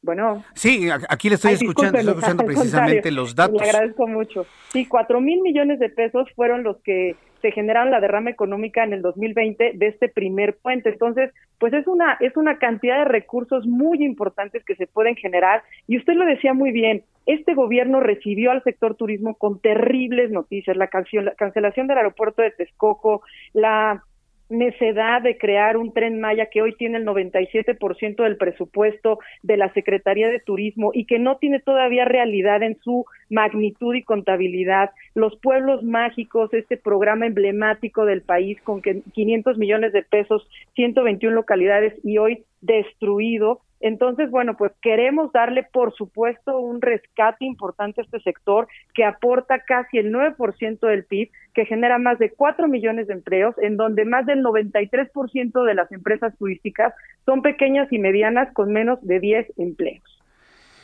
Pues, eh, eh, el sector turístico ha recibido un, fuerte golpe. Actualmente, ¿en qué lugar estamos a nivel internacional de, turismo? vamos, en, vamos en caída libre. Usted lo dijo muy bien, éramos el sexto destino del mundo y ahorita eh, está Indonesia, Gran Bretaña, Francia, Italia, Estados Unidos, Grecia, España, Cambodia, República Checa, Tailandia, Turquía, bueno, Jamaica ya nos, ya nos rebasó, es decir, estamos ya en el quinceavo deseado. Es una competencia permanente. Se tiene que hacer un esfuerzo extraordinario porque la eliminación del Consejo de Promoción Turística de México, este espacio emblemático justamente para la competencia de la marca México en el mundo, Teníamos más de 22 oficinas en el extranjero, 123 expertos yendo, expertos yendo a las principales ferias, a World Travel Market en Londres, a Fitura en España y teniendo los pabellones más impresionantes ganando premios. Hoy esto se fue a la Secretaría de Relaciones Exteriores y pues aquel servidor público que se dedica a ver el tema migratorio ahora tiene que atender el tema turístico sin ninguna preparación. Bien, pues e, e, es, verdaderamente lamentable, ¿no? El, esta caída libre. Yo estuve muy cerca de la Secretaría de Turismo cuando Enrique de la Madrid, el secretario de Turismo, yo vi cómo la Secretaría, bueno, sufrió, sufrió, trabajó durísimo mañana, tarde y noche, 24/7 para mantener el nombre de México en primerísimos lugares. ¿Habrá una estrategia similar para volver a poner el nombre de México por encima de otros países y lograr no nada más el lugar 6, sino el quinto, cuarto o el tercero, sino es que el primero a nivel mundial?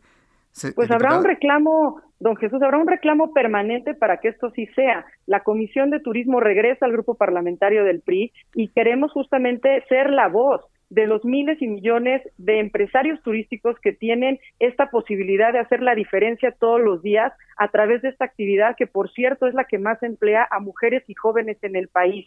Entonces, bueno, el Consejo Nacional Empresarial Turístico, por darle un ejemplo, nos ha pedido ya una agenda muy importante de 10 puntos específicos en donde nos solicitan y nos exigen reformas específicas y una acción parlamentaria para que podamos nosotros darle este oxígeno que requiere el sector, que ha tenido una, una caída devastadora, además del 45% de los turistas internacionales han caído, los nacionales más del 60%, afectando los ingresos de los visitantes internacionales en más del 60%. A ver, es uno de los sectores que ha tenido una repercusión mayor, por supuesto, en condiciones de COVID, pero bueno, hay que reinventar al sector a la sana distancia, hay que ver qué están haciendo los países. La experiencia internacional debe ser guía para la definición de acciones.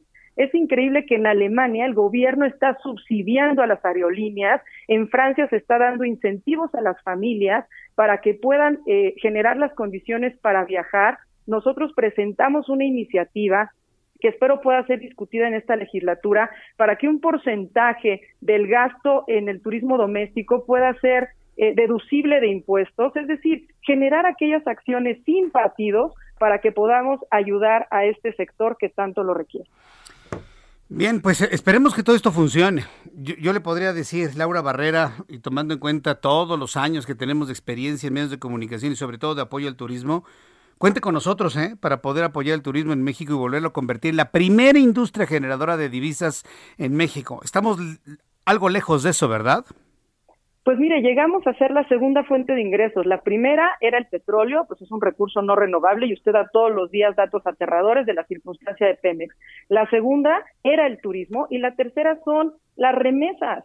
Es decir, la primera y la tercera no existen. La que realmente puede sacar a la gente de, este, de esta circunstancia es el turismo. Es una de las actividades económicas que más repercusión tiene en el abatimiento de pobreza. No es posible que en una política económica como la que estamos viviendo, donde dicen que primero los pobres, hoy tengamos cuatro millones más.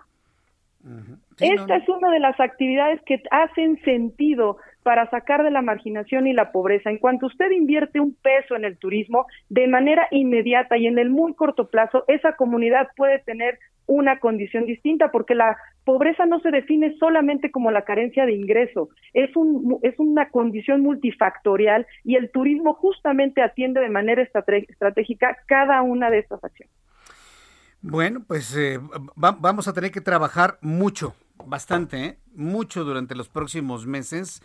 Esperemos que las condiciones sean eh, suficientes porque pues ahora resulta que hacer turismo, viajar en avión, llegar a un buen hotel, tener buenos servicios turísticos, es, es, un asunto de lujo y hoy los lujos parece que están vistos con muy malos ojos por, por, por, algunos de la presente administración. No, no, no puede ser así de esa manera, ¿no, diputada?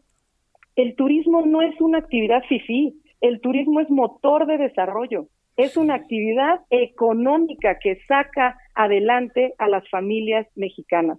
El grupo parlamentario del PRI será enérgico y firme en regresar justamente en donde nosotros lo dejamos al sexto destino del mundo, pero urgimos al gobierno federal a ponerle seriedad al tema, porque no es, imagínense nada más, le comparto a su auditorio. La cancelación del aeropuerto de Texcoco costó 331 mil millones de pesos por no hacerlo. Santa Lucía tenía etiquetado 80 mil millones y llevan 85 y todavía no lo acaban. El tren Maya dicen que va a costar 120 mil, pero hay ahorita un avance en tres años del 13%, no lo van a acabar. Y ahorita en la discusión del presupuesto todo vislumbra que va a tener el 96% de la actividad turística de la Secretaría de Turismo, todo enfocado a un tren que no van a terminar. Entonces, bueno, a ver, pongámosle seriedad, está bien, pues me parecen sus proyectos que surgen más en su imaginación que en la realidad, pero ¿dónde están todas aquellas acciones que son verdaderamente urgentes para reactivar y rescatar a este sector? Rescatemos el turismo, diputada. Cuente con nosotros, por supuesto, porque me parece que es una industria muy generosa, muy importante, que genera muchos empleos y estaremos muy atentos de su proyecto. Muchísimas gracias, diputada. No, gracias a usted por el espacio y a su auditorio por su atención. Gracias, que le vaya muy bien. Hasta pronto. Es la diputada Laura Barrera Fortul, diputada del Partido Revolucionario Institucional, Día Mundial del Turismo. Buscan con esta propuesta ampliar los fines de semana largos, incentivar el turismo y bueno, pues aquí en el Heraldo Radio tenemos a nuestro especialista en turismo, que lo tendremos, a Julio García Castillo, de manera regular para hablar de turismo, porque bueno, una cosa es el proyecto legislativo, otra cosa es el proyecto gubernamental y otra, la otra cosa ya es el turismo como tal, así que no se lo pierda aquí en este espacio de noticias. Voy a los anuncios, regreso con más información en el Heraldo Radio a través de YouTube, escríbame, Jesús Martín MX. Escuchas a... Jesús Martín Mendoza con las noticias de la tarde por Heraldo Radio, una estación de Heraldo Media Group. Heraldo Radio, la HCL se comparte, se ve y ahora también se escucha.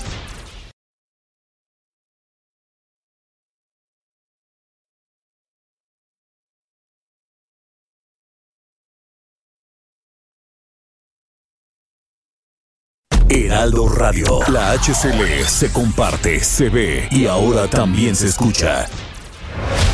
Escucha las noticias de la tarde con Jesús Martín Mendoza. Regresamos.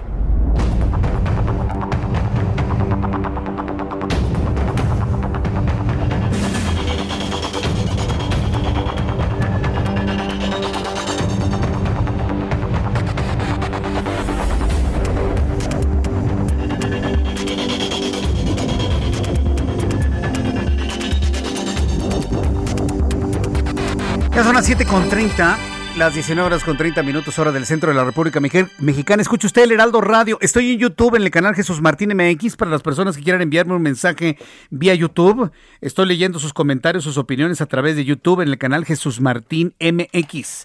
Arroba Jesús Martín MX. En el corte comercial estaba presentando un video que me enviaron algunos amigos para preguntarme si es real ese tipo de prácticas quiroprácticas, perdóneme la repetición de la palabra, estas estrategias quiroprácticas para poder reacomodar las vértebras lumbares. La verdad no lo sé.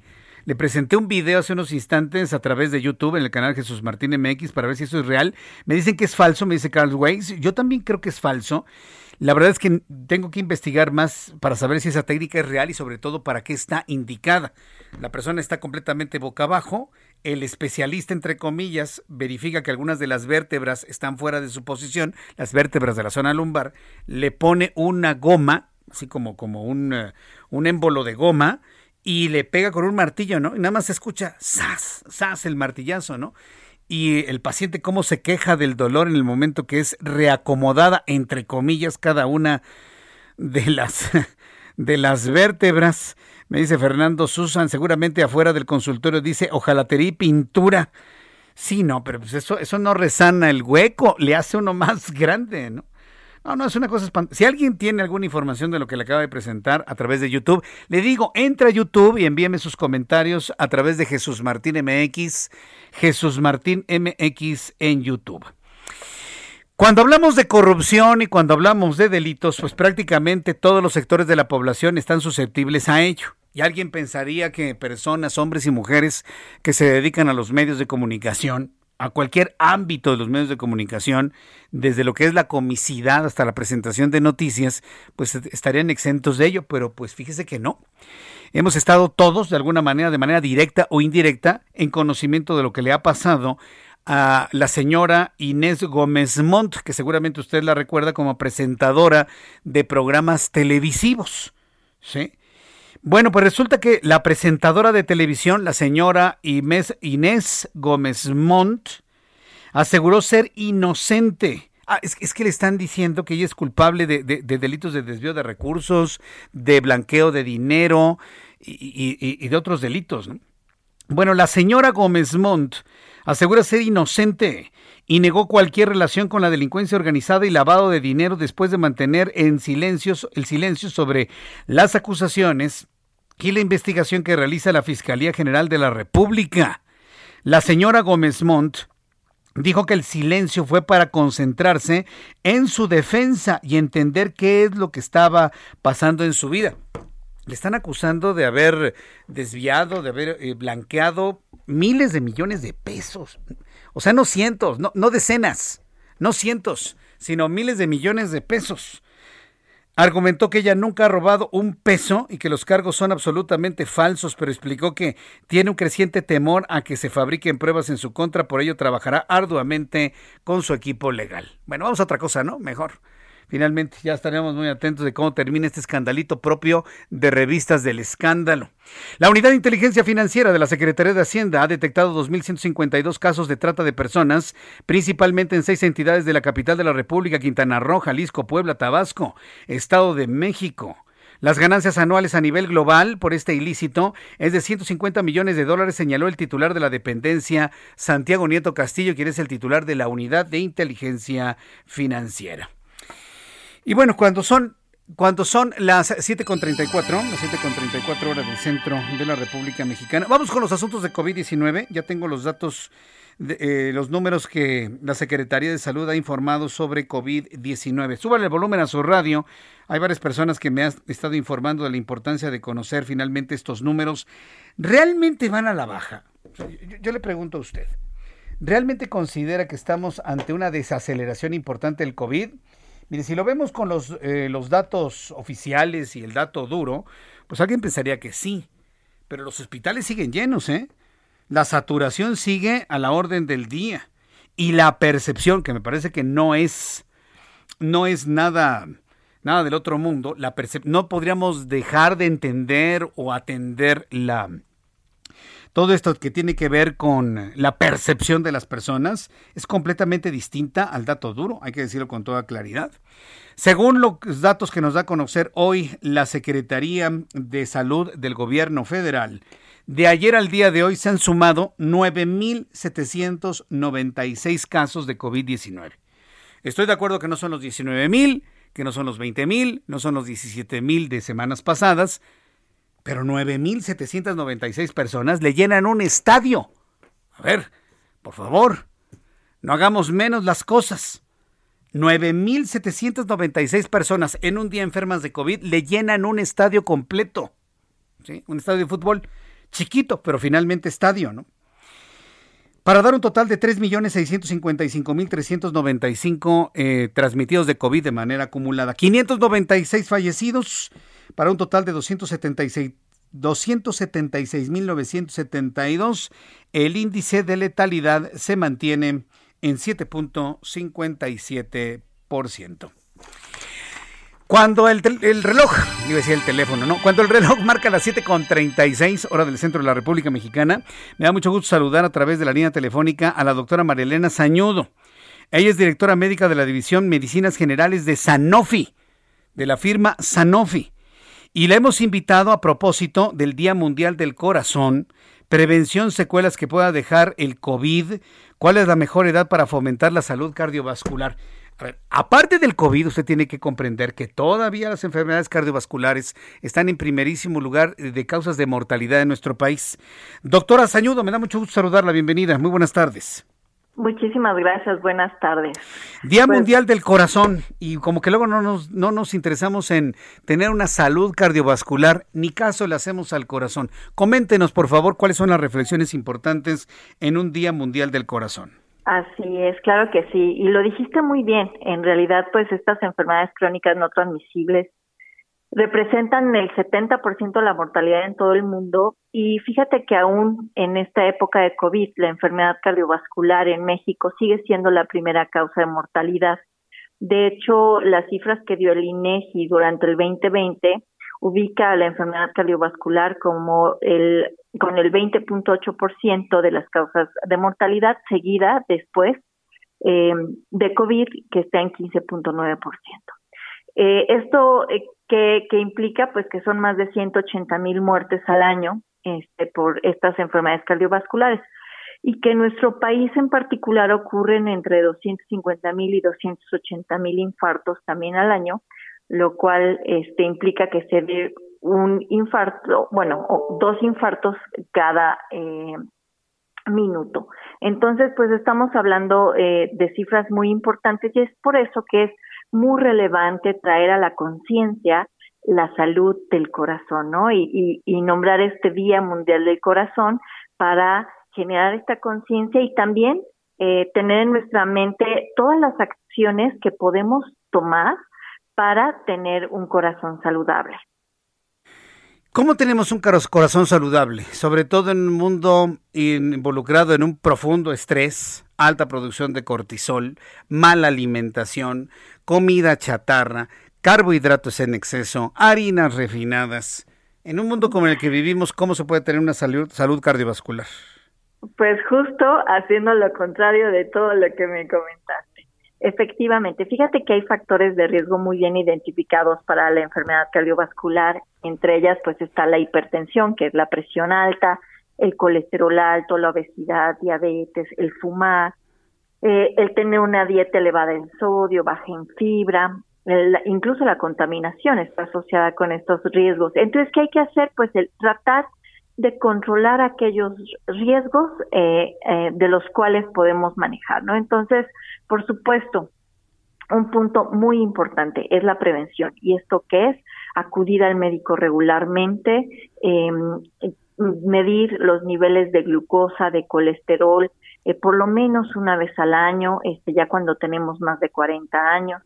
Eh, controlar las cifras, si es que se tiene diabetes o hipertensión, mantener estas, estas enfermedades bien controladas, el hacer ejercicio fundamental, 50 minutos, de 30 a 50 minutos al día, por lo menos cinco veces a la semana, evitar el, el consumo de tabaco y por supuesto tener una dieta balanceada. Entonces, esas son pues, cosas que podemos eh, mencionar para prevenir las enfermedades cardiovasculares. Pues eh, eh, tenemos que entrar en una conciencia de la importancia de la salud cardiovascular. ¿Cómo lo podemos hacer en una sociedad pues que no visita al médico hasta que se siente mal, doctora? Claro, yo creo que esta labor que, que hoy en día estás haciendo justo con esta entrevista es pues justo llevar a la conciencia de que sí tenemos que acudir al médico aunque sea aunque nos sintamos sanos. Y es que es importante que algunas de estas enfermedades son silenciosas. No eh, eh, la hipertensión suele no dar síntomas o si da síntomas son síntomas que se pueden confundir fácilmente como dolor de cabeza algunas palpitaciones que se hinchen un poco las piernas. Pero este el colesterol pues no da tampoco ninguna manifestación y hasta que se tapan las arterias no este o la diabetes, etcétera. Entonces, esta labor de difusión es eh, muy importante y también la tenemos que hacer nosotros con nuestros seres queridos, este fomentar eh, esta actividad. Entonces, todo yo la invitación es que todos los que nos están escuchando es que eh, manejemos una cultura más de prevención, de acercarnos este por lo menos una vez al año a una visita médica, y este eh, poder conocer nuestras cifras de presión arterial, de glucosa, colesterol, todo lo que les comenté y por supuesto una alimentación este muy saludable. La alimentación saludable qué implica? Bajos carbohidratos, eh, proteínas, verduras. ¿Cómo podemos hacer una alimentación saludable, sobre todo ante el costo que tiene actualmente la alimentación en México. Claro, y, y, fíjate que, que a veces sí, ¿no? Lo decimos muy sencillamente. Mira, por ejemplo, consumir agua natural, dos o tres este vasos de agua o hasta incluso seis sería lo ideal este vasos de agua al día por ejemplo hay un plato que podemos definir como del buen comer entonces dividimos el plato la mitad del plato deben de ser verduras siempre consumir verduras, incluso en el desayuno, en la cena, este, no solo en la comida, ¿no? Entonces, verduras. Un cuarto del plato son proteínas y hay que escoger las proteínas que son más saludables, como por ejemplo pescado, el pavo, pollo, eh, y si consumimos algún tipo de carnes como de res o de cerdo, tratar de que sean magras. Y el otro este cuarto del plato son carbohidratos y ahí pues también podemos escoger tortilla o eh, frijoles, por ejemplo, garbanzos, algunos carbohidratos que también eh, son poco procesados y que son más saludables. Entonces, pues bueno, podemos hacer este eh, construir una alimentación balanceada incluso con esa poca información, ¿no? Este, y sabiendo que siempre tenemos que incluir estas verduras, agua, evitar refrescos, básicamente. platíquenos de, la parte del ejercicio, la actividad física. Me parece que también, además de la alimentación, la actividad física es importante para una salud cardiovascular. ¿Cómo deberíamos hacerla desde su punto de vista? Mire, este, justo lo, bien lo dijiste bien. Un, el, ejercicio es fundamental para incrementar este, eh, la salud en el corazón, incrementar su capacidad. Eh, entonces, básicamente hay que empezar poco a poco, ¿no? Este, generalmente si, si ahorita durante esta pandemia no hicimos nada, ¿verdad? Este, pues hay que empezar con 10 minutos de salir a, caminar y ir incrementando 20 minutos, 30, 40, así, hasta que logremos hacer caminatas entre 30 y 50 minutos al día. Eh, estas caminatas pues tienen que ser a un ritmo rápido que nos permitan respirar este, adecuadamente, pero que, no nos sofoquen, ¿no? Pero que sí nos incrementen la frecuencia cardíaca e incluso el, calor que generamos en el cuerpo. Y también, pues ya si se va avanzando en esto, pues por supuesto ir avanzando se puede ir después trotando y este también este es, es, es un ejercicio bastante adecuado y que se puede hacer muy fácilmente, ¿sabes? Este se puede salir, este, a lo mejor hacerlo alrededor de, de, la, de la cuadra, o, o sea, es mucho más sencillo ponerse unos zapatos cómodos y salir así y no y, y, no necesariamente tenemos que gastar no en un gimnasio o en alguna otra este eh, actividad Sí, pues eso me parece muy bien. Yo creo que la combinación de una buena alimentación con ejercicio físico nos ayuda mucho a mantener una buena salud cardiovascular. Yo le quiero agradecer mucho que en este Día Mundial del Corazón pues tengamos esta serie de reflexiones para el público que escucha el Heraldo Radio, doctora Sañudo. Muchísimas gracias por este tiempo, que la pase usted muy bien. Muchísimas gracias. De nada, y pues nada más recordarles que estamos nosotros muy comprometidos este, en revertir el curso de esta epidemia de enfermedades crónicas no transmisibles y contribuir a que estas este, disminuyan para el 2030 a, acorde a, los objetivos de eh, la Organización de Naciones Unidas. Bien, pues esperemos que así sea, porque sé que el reto no nada más es de México, sino es a nivel mundial. Muchísimas gracias, doctora, gracias por su tiempo. Nada. Hasta luego. Hasta pronto, que le vaya muy bien. Es la doctora Marielena Sañudo, quien es la directora médica de la División de Medicinas Generales de Sanofi México. Seguiré platicando con nuestros buenos amigos de Sanofi. Eh, que, por cierto, mira, hay una noticia muy importante que ha generado Sanofi, que esta es de otra área, de la cual buscaré también una entrevista, que tiene que ver con eh, pues la suspensión que ha anunciado Sanofi. Fíjese, Sanofi ha anunciado que suspende la elaboración de su vacuna contra COVID-19. No, es el área de la doctora Sañudo, pero estamos platicando con nuestros amigos de Sanofi para que nos digan qué fue lo que pasó. La argumentación de Sanofi es que ya llegaría su vacuna muy tarde al mercado al mercado de las vacunas, donde ya le lleva una gran delantera Moderna, donde le lleva una gran delantera Pfizer, donde le lleva una gran delantera, aunque no están reconocidas, Sputnik y Cancino. Entonces dice, pues ¿para qué? ¿Para qué le entro yo si voy a llegar muy, muy tarde a la distribución de las vacunas? Y Sanofi en Francia, sobre todo allá en Lyon, ha anunciado que concluye sus investigaciones para una vacuna contra el COVID, pero mantendrá investigaciones para una vacuna contra el chikungunya que por cierto ya tiene varios años que está haciendo investigación eh, contra el chikungunya. Son las 7.47, las 7.47 horas del centro de la República Mexicana. Le he platicado en algunas ocasiones sobre el desperdicio de alimentos. Mire, tan sensible es el asunto, tan sensible es el asunto que el Heraldo de México, donde usted me escucha ahora, donde usted me escucha ahora en esta emisora de radio, en estas plataformas digitales, en esta gran empresa que es el Heraldo Media Group. ¿sí? Esta empresa ha sido muy consciente del gran desperdicio de alimentos que tenemos en México. Yo alguna vez le dije que en México se desperdiciaba el 25% de los alimentos que compramos. 25%. ¿Qué cree? Me quedé corto. Me quedé corto. Y precisamente por eso, en Gastrolab y en el Heraldo de México se ha impulsado la, la, la estrategia de desperdicio cero. Si usted desecha algo de alimentos orgánicos, hay forma de reutilizarlos y desechar lo menos posible de los alimentos. Sobre este asunto nos va a platicar Mariano Rivapalacio con Bienestar H, como todos los miércoles. Estimado Mariano, gusto en saludarte. Bienvenido. Querido Jesús Martín Mendoza, ¿cómo estás? Muy buenas noches, amigos del Heraldo Radio. Tan lo hace la empresa Jesús Martín Mendoza, que son de las pocas empresas a nivel mundial, el Heraldo que hace esta conciencia precisamente para que la gente deje de desperdiciar alimentos. Fíjate que hoy es el Día Internacional de la Concienciación sobre la pérdida y desperdicio de alimentos. Es un tema muy interesante del que poco se habla, Jesús Martín. Afortunadamente en el Heraldo, el Heraldo Radio lo hacemos. Por eso voy a compartir una serie de datos muy interesantes con todos ustedes para que nos demos cuenta de lo que está pasando en México y en el mundo. A nivel global, cerca del 14% de los alimentos producidos se pierden entre la cosecha y la venta minorista. A esto se suma Jesús Martín que aproximadamente 17% de la producción total se desperdicia en los hogares, en los servicios de comida, los restaurantes y en el comercio al por menor. Estos datos los da a conocer la ONU. Además, los alimentos que se pierden y no se utilizan representan el 38%, Jesús, 38% del uso total de energía en el sistema mundial. Al respecto, le preguntamos a la experta en temas de alimentación sostenible, María Elena Trujillo Ortega, la investigadora, y nos comenta que esto es esto esto que está ocurriendo a nivel mundial, incluido nuestro país, es absurdo, porque para producir alimentos se necesita agua, tierra, energía, mano de obra y generación de gases de efecto invernadero.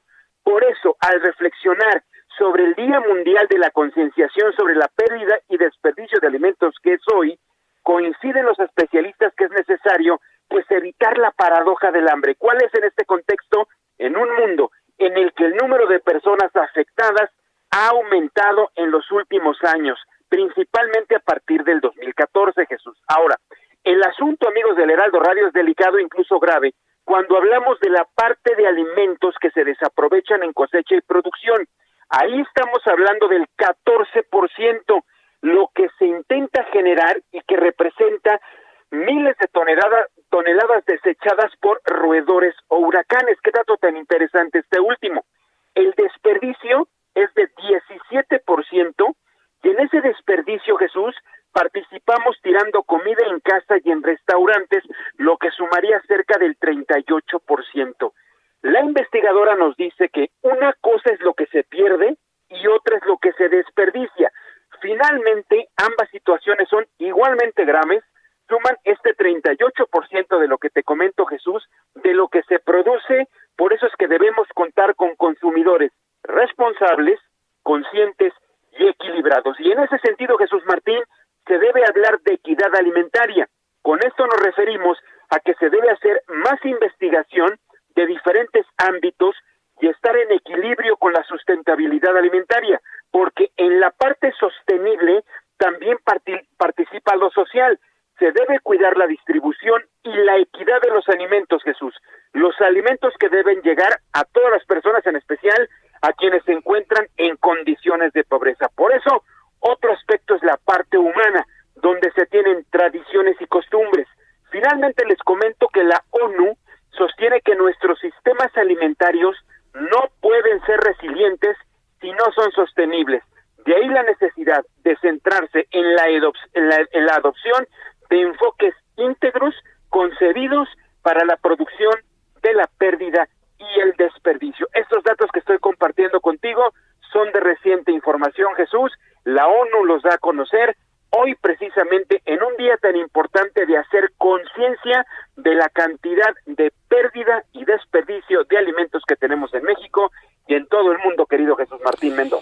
Vaya, qué, qué, qué, asunto. Este, seguimos desperdiciando la comida y hay un llamamiento a nivel mundial. Mariano, danos por favor tus redes sociales para que el público entre en contacto contigo.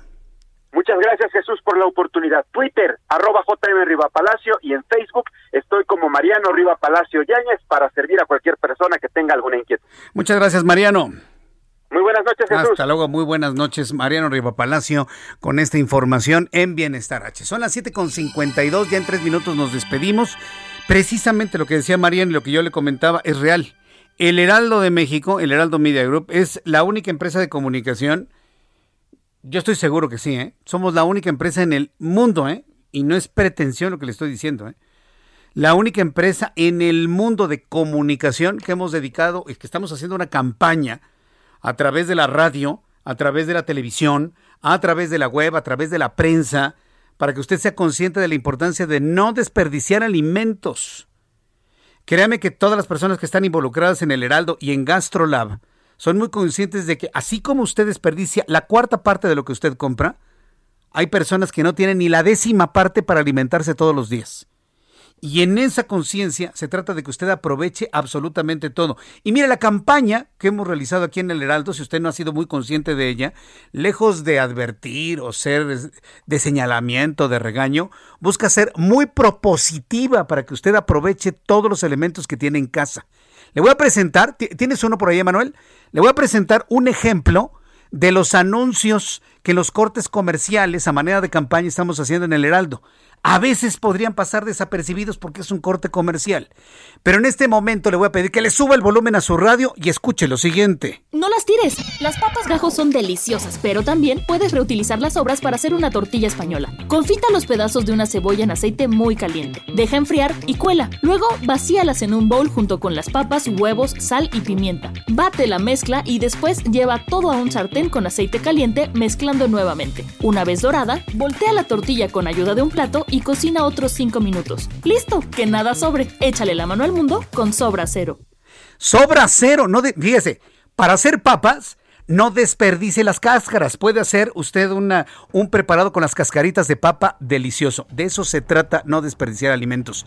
Ya nos vamos. Hay un aguacerazo, tal y como se lo dije al inicio del programa. Cayó el aguacerazo y en Ecatepec hay inundaciones. Atentos a esta información en los siguientes programas del Heraldo Radio. Gracias, hasta mañana. Esto fue Las noticias de la tarde con Jesús Martín Mendoza. Heraldo Radio, la H que sí suena y ahora también se escucha.